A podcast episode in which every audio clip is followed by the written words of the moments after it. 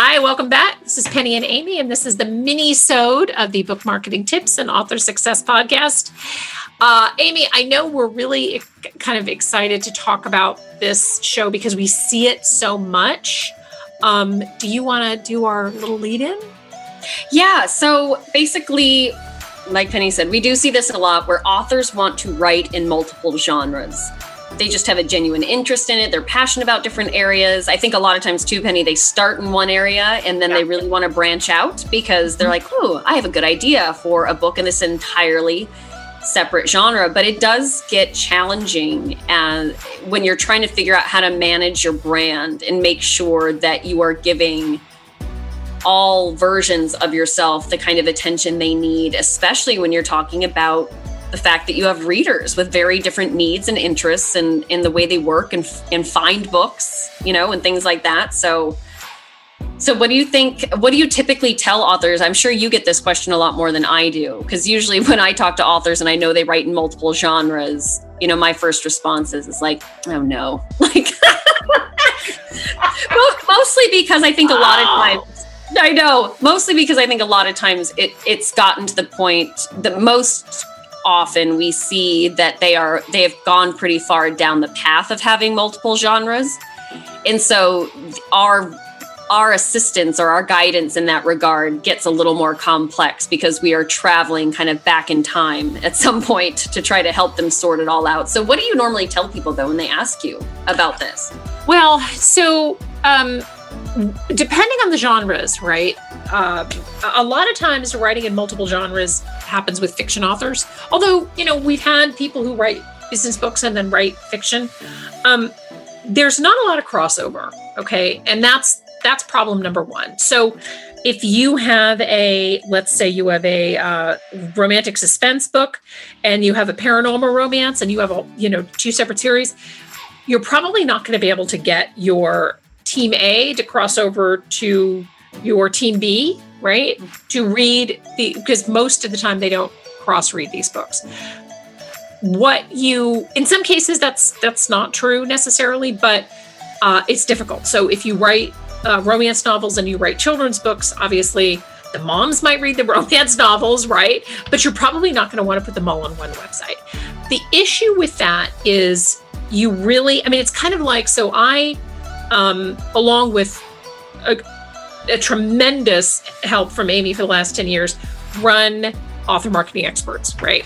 And let's say tomorrow I decided I wanted to sell Mary Kay. Amy just passed out, by the way. So she's like, oh my God, she's doing something else.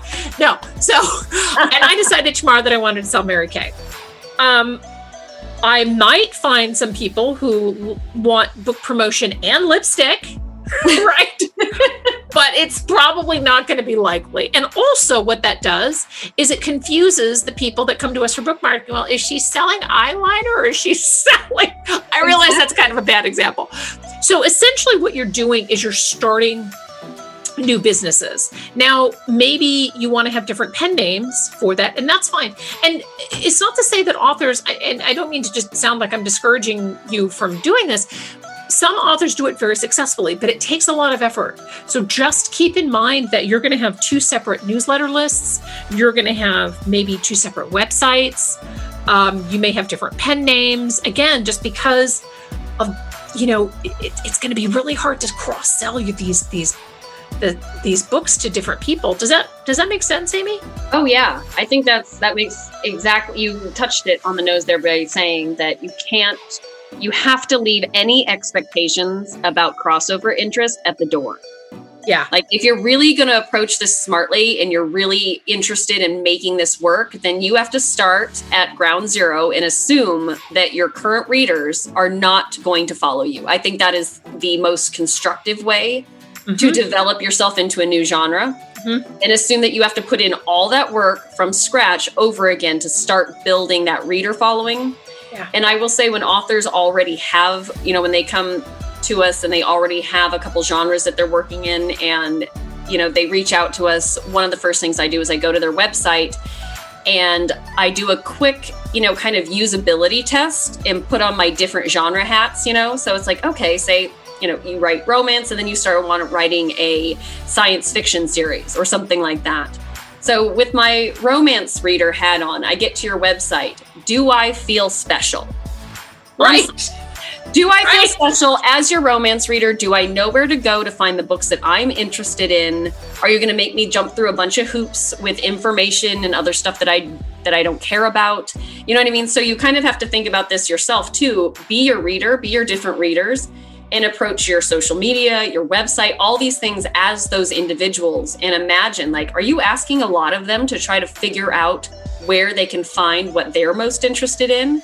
Because yeah. if you are, you know, we say it all over again. We say it all the time. If you're making people think too hard, they're going to bail. Nobody yeah. has time for that. Nobody has spare time anymore. yeah. You have to make it easy for people to get what interests them. So that is that I think is the biggest challenge and that you really have to kind of tackle head on and making sure that that still works. So yeah, I mean, so I think that you know the takeaway of this is that it, you know if that is your passion, and I've talked to authors who say, you know, I'm having a really hard time finding one genre that I like. Some genres do have crossover, and I think that it would you know if if you're if you're listening to this you're thinking oh my gosh how do i solve this? Do some research first. Start to look at other authors in your market kind of see what they write. Get a you know because some some markets do have crossover. As science fiction is a little bit that way sort of in, in terms of genre. Obviously um, you know uh, with nonfiction that's kind of a whole different conversation in terms of you know writing in different segments of nonfiction.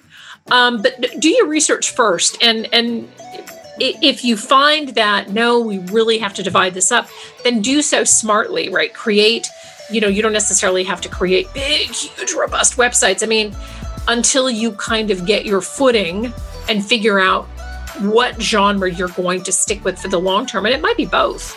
Um, create a good branding and a good presence as your launch pad, and then, you know, start to build your readers and, and see where you go from there. Thank you so much for tuning in to the mini-sode. This is Penny and Amy. Notice I've dropped our last names because I feel like we're like Cher now, right? We don't really need we have reached that next level. right, right, exactly. Thank you so much for tuning into our mini-sode, and we will see you next time. Bye-bye.